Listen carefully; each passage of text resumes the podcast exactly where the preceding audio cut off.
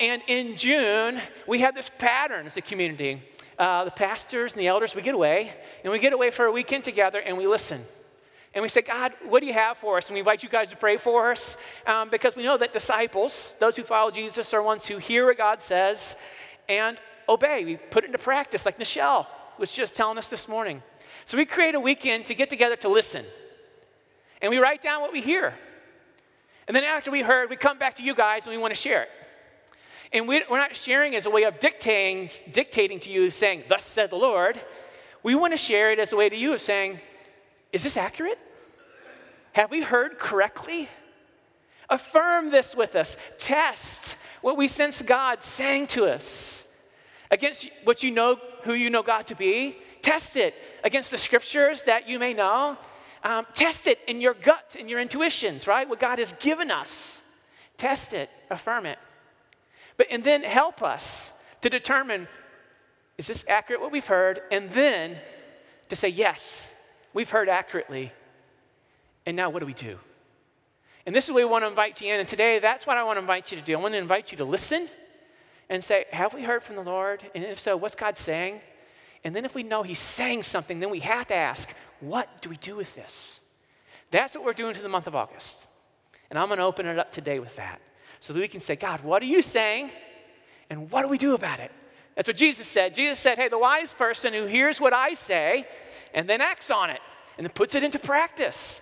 That's the one who builds their house on a rock. So when the storms come and the winds blow, the house does not fall. I might have just mixed that story with the three little pigs, but they are very similar.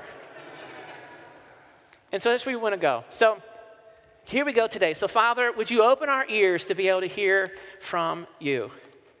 Would you, would you speak? Would you bring your revelation? It is a gift to us and it changes us. One word from you, God, changes everything. Breathe it out. Let it be planted deeply in us that we could hear it, receive it, and it would bear fruit a hundredfold for your impact and your good and for our good. So, God, by your mercy, open our ears. Let our hearts be open. Let our minds be open to you. Stretch us. We pray in the name of the Father, the Son, and the Holy Spirit. Amen. So here's the word we heard. We got together and we prayed, and we kind of just have this way of deciphering and listening together. we have a communal process, and then we go for agreement the word we heard that we believe that God was inviting us to emphasize, to highlight, to have in front of us is the word inclusion. Now, again, that can mean a ton of different things, right? Uh, and so, the part of this, that all this time together, say, what does that mean? If God is saying that He's, and we take it as that God was longing for us, it's aspirational for us to be in an inclusive community, an inclusive family. This is the word. And today, I want to take that word and I want to blend it into the narrative of the scriptures and say, is this accurate? What could, what could this mean? And as we are going through it, we know that the word of inclusion sometimes can have political correct overtones. And that is great, right? But, but while we're here, we're really trying to be shaped as disciples of Jesus. So we want Jesus to be shaping this word in inclusion for us. That's the word that we've heard, and we want to put it into the narrative. As this is happening, I'm going to have the ushers and Vince and his team, and they're going to be passing out communion elements. We've got the cup and the cracker. Just grab it, put it next to you, put it in the pew, put it in the little cup holder, hold on to it because we're going to take communion together. But we're going to go ahead and just pass that through as this is going on. So, guys, thank you so much. So, there's a juice, there's the cracker. Um, if you do get hungry, you can eat it, but I would prefer you to hold on to it. Sound good? Mother Teresa she has, and again, you can't go wrong. My brother Teresa, uh, Iman, can you show us that, that quote from her? The problem with the world is that we draw the circle of our family too small. When I think of inclusion, it's this reality. It's this idea of having really distinct lines of who is in and who is out, who family is and who family isn't. And for so many of us, that circle of family is too small. It needs to be widened for the sake of people, for the sake of people flourishing, for the sake of people um, having social support, for the sake of people being loved. How big is the circle of family that you are included in? I have a friend who is struggling with depression because when he draws his circle, he can count two. And I don't know about you, my circle's massive. But my circle's also messy.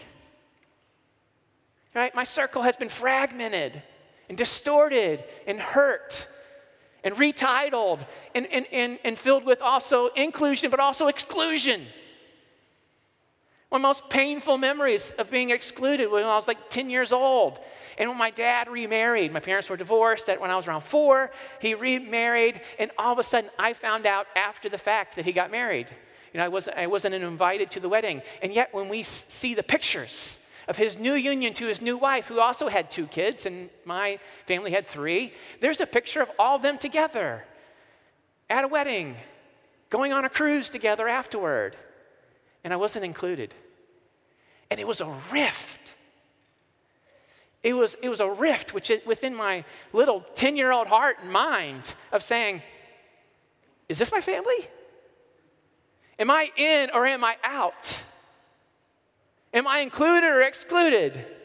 What happened in that moment is I felt excluded.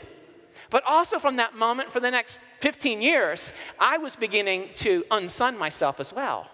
To say, oh, this isn't my family. I'm not gonna, I'm not gonna make extra moves or attempts, right? Have you done that? Have you been excluded, but have you also excluded yourself? And I think that many of us have.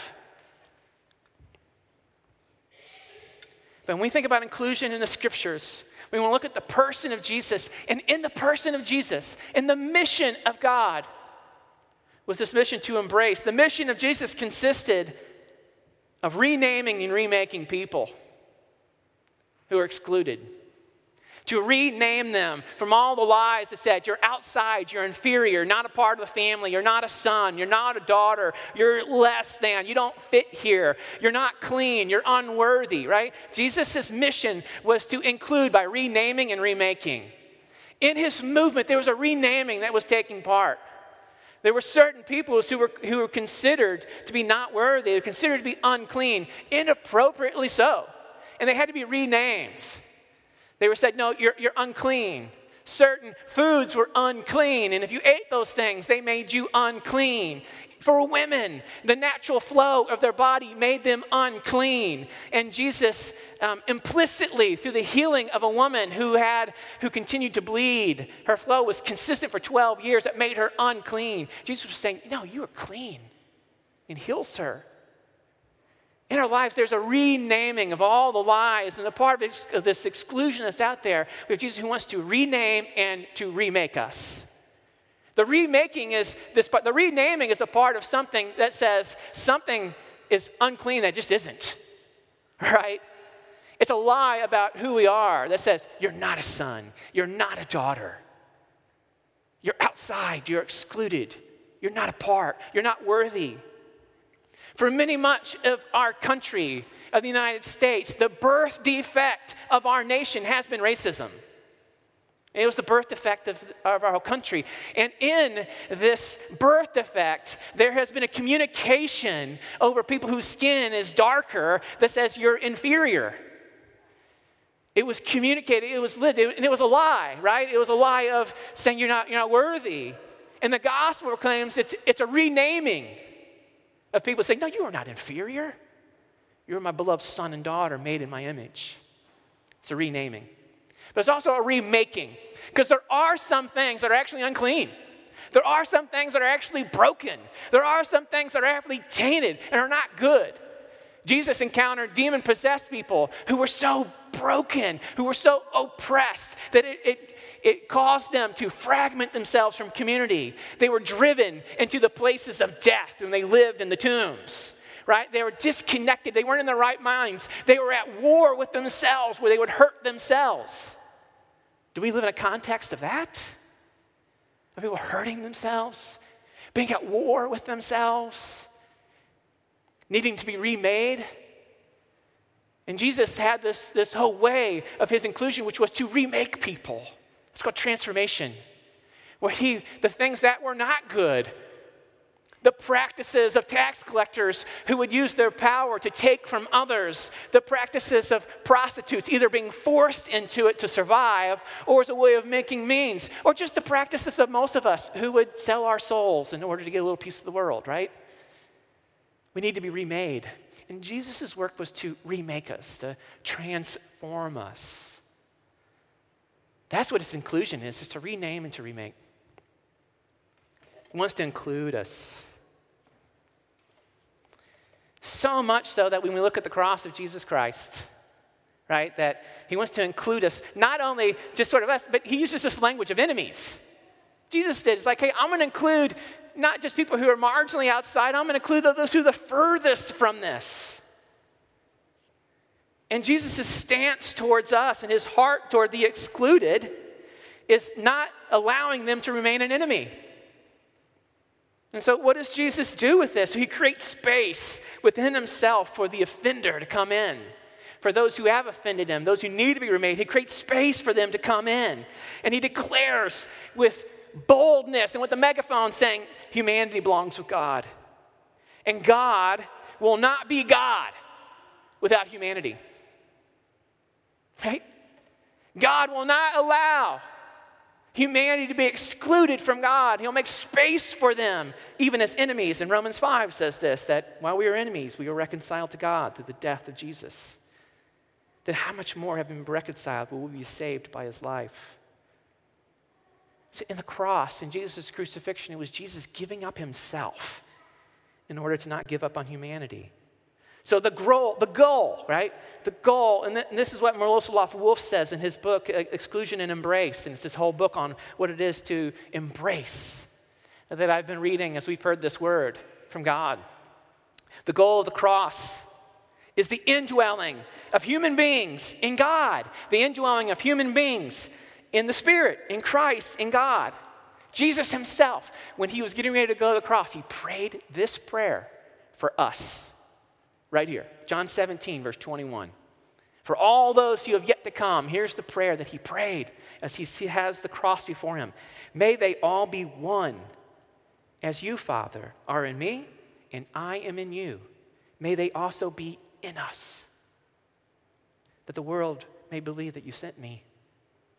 May they be in us. May they be included in our divine unity, our perfect communion, our perfect self giving love. Could they be in us? Do you get what that means? Jesus makes room, God makes room for you in Him. He makes room for you. An enemy, a broken, distorted. He's like, there's room for you in here to include you into the perfect union of God, the only thing that can actually transform us to be included into the perfect love of God. Where else are you going to be transformed? By yourself? How good has that worked for any of us?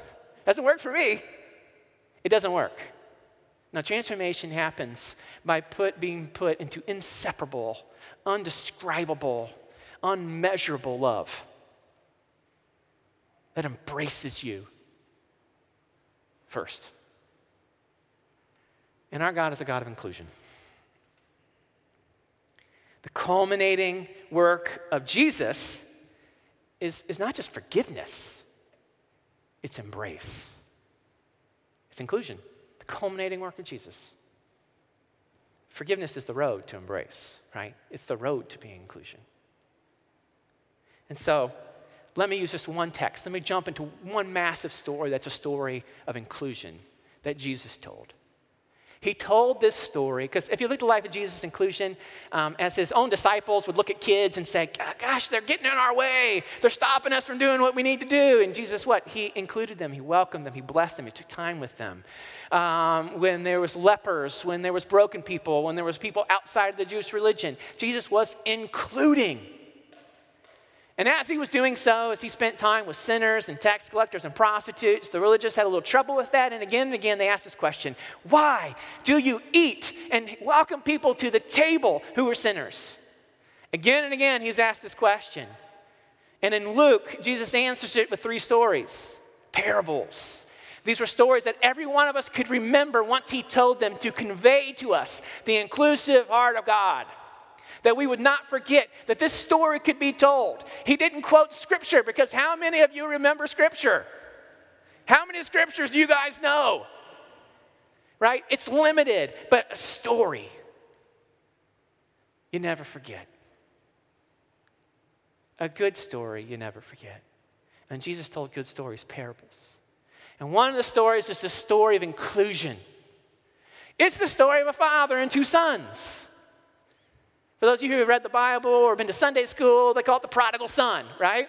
But it's a story. It's a story of a fractured family. It's a story of a father who has two sons, the younger and the older. And the younger comes to the father, and this is in Luke 15. He comes to the father and says, Father, give me my part of the inheritance that I can have it now. Now, again, for us in our context, we hear someone asking for their inheritance early, and we think, oh, they're just trying to be independent, make their way, make their mark in this world, good for them. That's not so much an offense. But in first century Israel, to divide was against the ethos of family. You didn't divide. You didn't divide at what you have and go off and make your own way. You, you, you came together for greater protection and to increase. And for this son to say, Give me what is mine, he is fragmenting his family. He is unfamilying himself. He is unsonning himself from his father. He is disconnecting from them. He asks for all of his possessions, and his father does so. And so the father divides up the inheritance.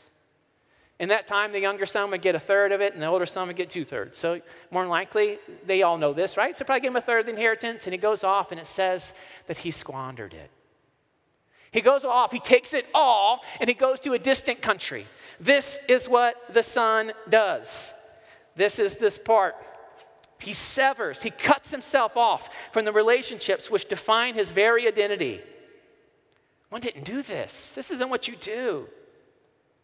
He, his breach was total as he gathered all that he had and he traveled to a different land. The goal was to unson himself. Even in his actions, when he goes there and he squanders it in wild living, that, that wasn't what it was to be a son. To be a son was to emulate what his family did, to model the life of his father. And so he disconnects himself from behavior and ethos, and he disconnects I'm not a son. I'm on my own. I'm going to this other land. And it doesn't go well for him. It doesn't go well for him at all. And he comes to himself and he begins to remember.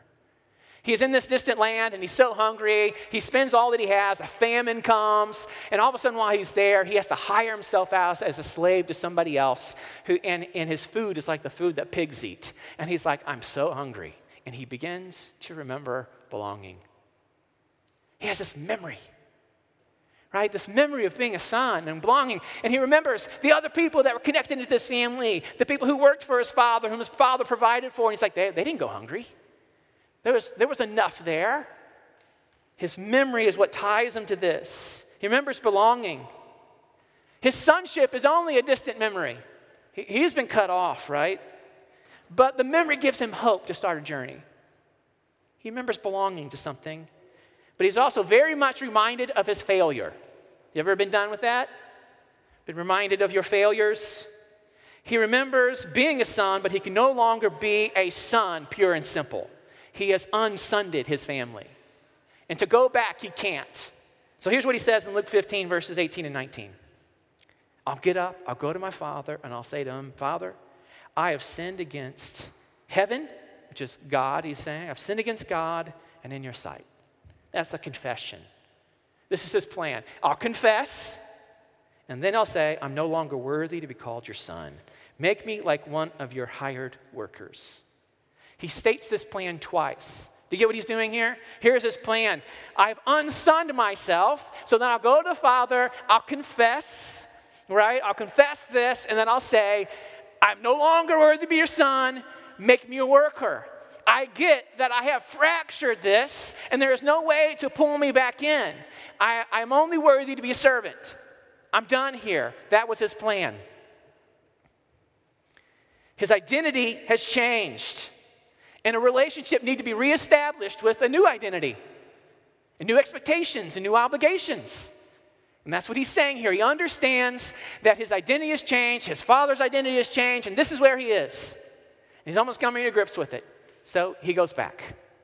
And this is when the story spins. Luke 15, verse 20. So he got up and he went to his father. But while the son was still a long way off, his father saw him and was filled with compassion. He ran, he threw his arms around his neck and kissed him. And his son said to him, this was his plan. Father, I've sinned against you in your sight. I'm no longer worthy to be called your son. But did you catch what happened here that's really interesting? The father, the son has departed, he unsunded that, but the father has been standing and waiting and watching. The memory of the son has not left his heart. He has not moved on. His identity shifted. He was the father whose son is lost, whose son is dead. But he is watching, and the memory of his son is buried in his heart. And the memory is the loss of his son, not the transgression of his son, not the failure of his son, but the lostness of his son. And he is waiting and he is watching. This is the heart of God, waiting and watching with a memory. A memory of a loved one who is lost and dead. The psalm, Psalm 139, is this beautiful psalm. And many of us could think, well, how does this tie to us, right? I mean, the memory of a son. So Psalm 139 describes the nature of us being formed in our mother's womb, which was every one of you. And it says that God was there in forming every bit of part of you. Every bit was being wonderfully made and crafted by the Father. He oversaw your bones being made. Every day and moment is written in the book of His life. He oversees it all. The thoughts of Him are too numerous for us as He considers and He thinks of us and He dwells upon us. We have a God who has a memory. He has a memory of you that far surpasses your own memory of yourself and your own life. He has an own memory of you belonging to Him as the creator of all things, as the redeemer of all things. And He watches. He watches for those who have been fractured from this relationship in some way to find hope and to hear this essence of belonging, who somehow come to themselves and He begins to, He's on the hunt for any heart that is open and, and the son's heart wasn't even there, but it was any move towards God, and God is already positioned and looking for those who could be included. He's searching, and he finally spots the son in the distance. And what does he do?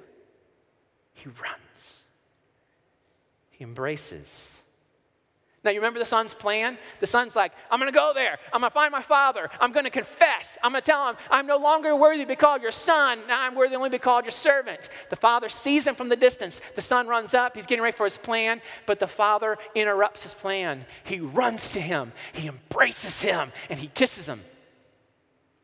Immediately, the son's plan is interrupted.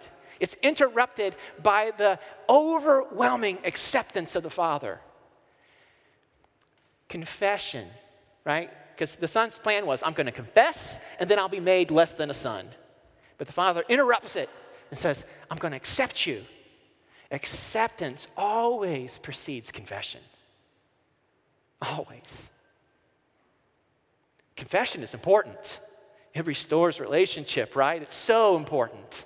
But man, God's acceptance, his running to us, his embracing, his kissing, that preceded in this story confession.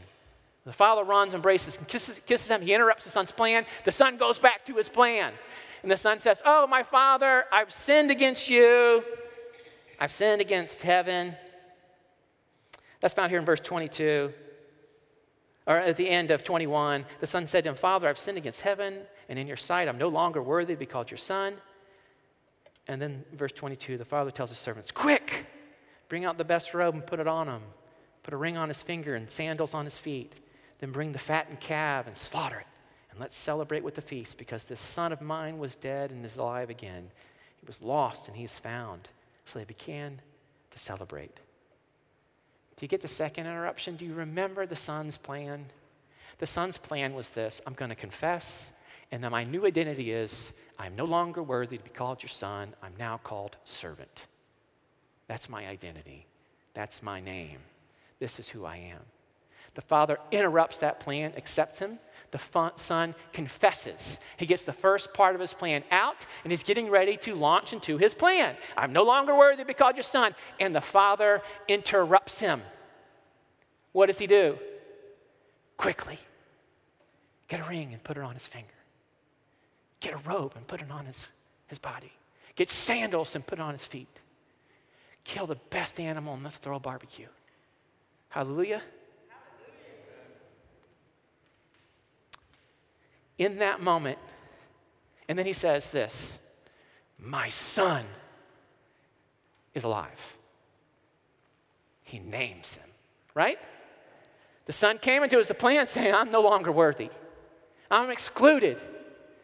Here's what the Father does He transforms him, He remakes him by clothing him, by, by embracing him, putting a ring, saying, You're mine, putting sandals on his feet. And then He names him and He declares, My son is back. This is the work of Jesus to rename and to remake.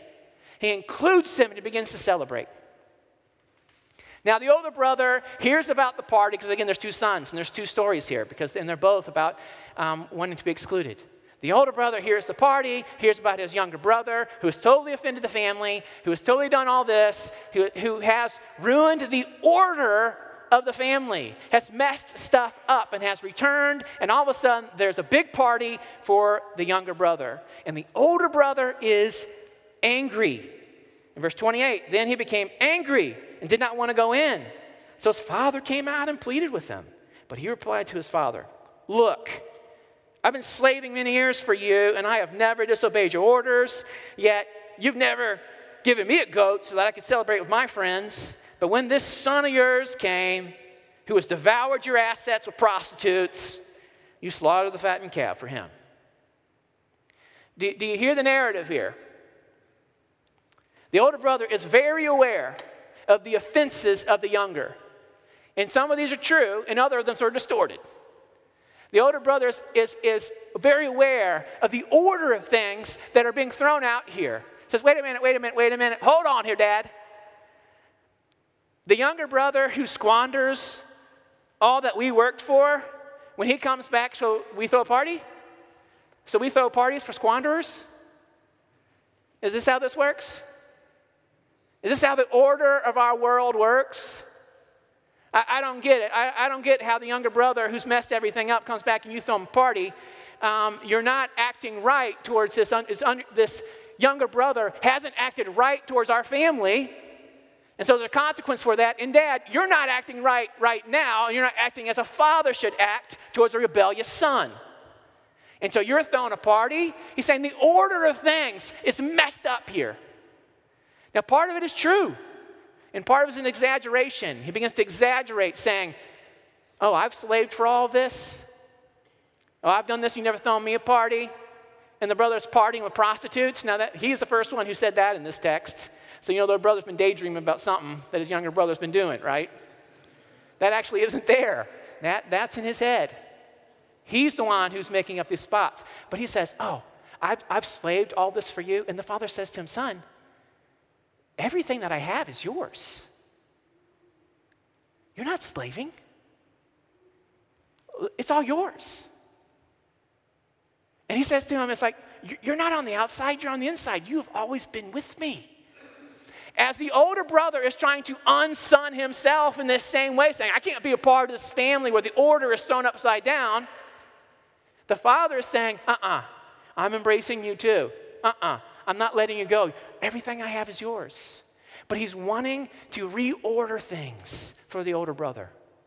There is absolutely order. You can hear it in here. Absolutely saying, hey, yeah, the younger brother, it's not like we're going to divide everything up for him. Everything I have is yours. You've been with me. This is beautiful. But he is reordering something, and he says this relationship always trumps rules. For the older brother, it was like, hey, it's black and white. If you do what's right, you're in and you're part. If you do what's wrong, you're out and you're no more.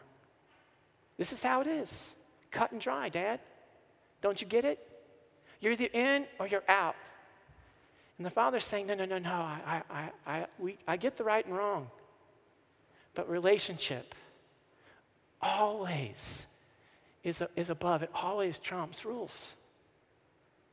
Your brother was dead, and now he's alive. We have to celebrate. This is the inclusive God. Here's the final word. Sonny said to him, You're always with me, and everything I have is yours. That's order. You're mine, I'm yours. And everything I have is yours. But we had to celebrate and rejoice. Here's a reordering of what is important. The brother of yours, he is your family. We cannot unfamily him. We got to make room for him. This brother of yours is alive again. He is lost and he's found. Relationship has priority over rules. This is the indestructible love of God. This is what I get the sense of this idea of inclusion that is rooted, that is richness into the scriptures, is painting a narrative for. What would it be like for us to allow that story, a God that renames us, who calls us and renames us son, daughter, beloved, the one whom I find joy, a God who celebrates over us, who comes in and saying, Hey, I'm going to clarify. No, here's your name and also God who remakes us. We all need transformation. We all need to be recreated. We need all things to be made new. And this is the God who is including everyone into that story for those purposes. That's the mission of God. That we could be included into the perfect love of God, and that God would make room for us. I get, a, I get a sense, and I read the scriptures and we hear the word inclusion. This is what it means it means to be a people who are continually being reminded of. We're being renamed, we're calling out the lies of other people of who they say they are, or the lies of what they think about their worth, and we're also letting people know that they are being remade, that transformation is always a part of the process of being in the family of God, of being recreated. The things that bind us being loose from them, those who are held down being set free by their secret, by the secret battles that they're living into. This is the mission of God. I could think of no better way today um, to close this service except with this picture of communion. And so you've got your, your juice, right, and, and your wafer.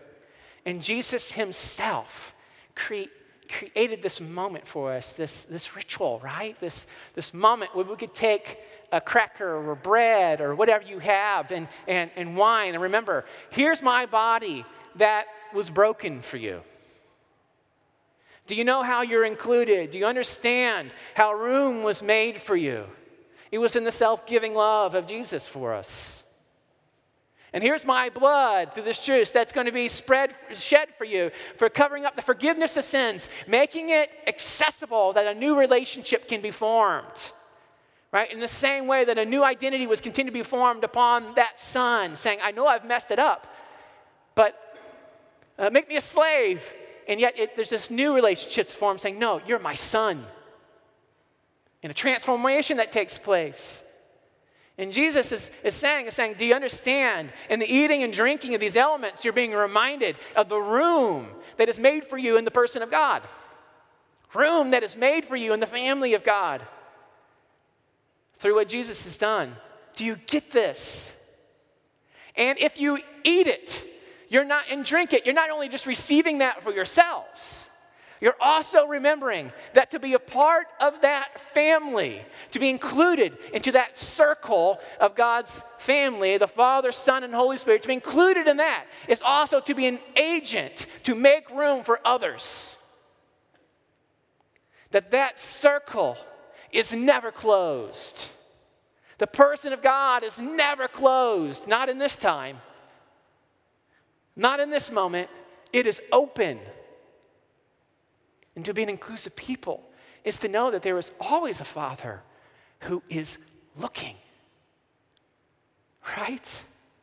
Always on the hunt to include, to rename, and to remake. In eating and drinking of these, we are in solidarity saying, Yes, I've been included. And yes, I will be an includer. I will make room in me for those who have broken my trust, right? Who have offended, have wronged me, be it your parents, be it your friends, be it your spouse, right? Be it your enemy, be it the church members, be it myself, be people who disagree with you, whatever it is, we'll make room for relationship for the work of God. So, will you stand?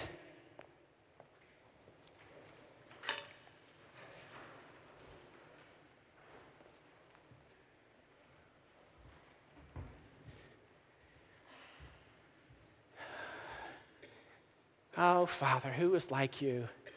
That your body would be broken for us, that you would include us into your family, that you would rename us. And so, right now, Lord, by the work of your Spirit, could you whisper? Would you call a name to your sons and daughters? Would you call out son? Would you call out daughter? Would you call out beloved?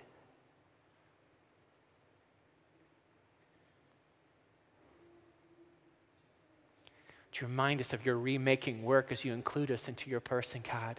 The remaking work of the forgiveness of sin. That you not only forget it, but it's as far as the east is from the west. You forgive it and you forget it. And you begin to transform us. That is your, our destiny by your work in us. Thank you for that work. We say yes to it, Lord. So we receive that for ourselves, and Lord, by your grace and by your Spirit, may we not only receive it, but may we extend this work to others. In our eating and drinking, Lord, we want to say yes to those things. To the things of life. Amen. If you can agree, eat and drink. Amen.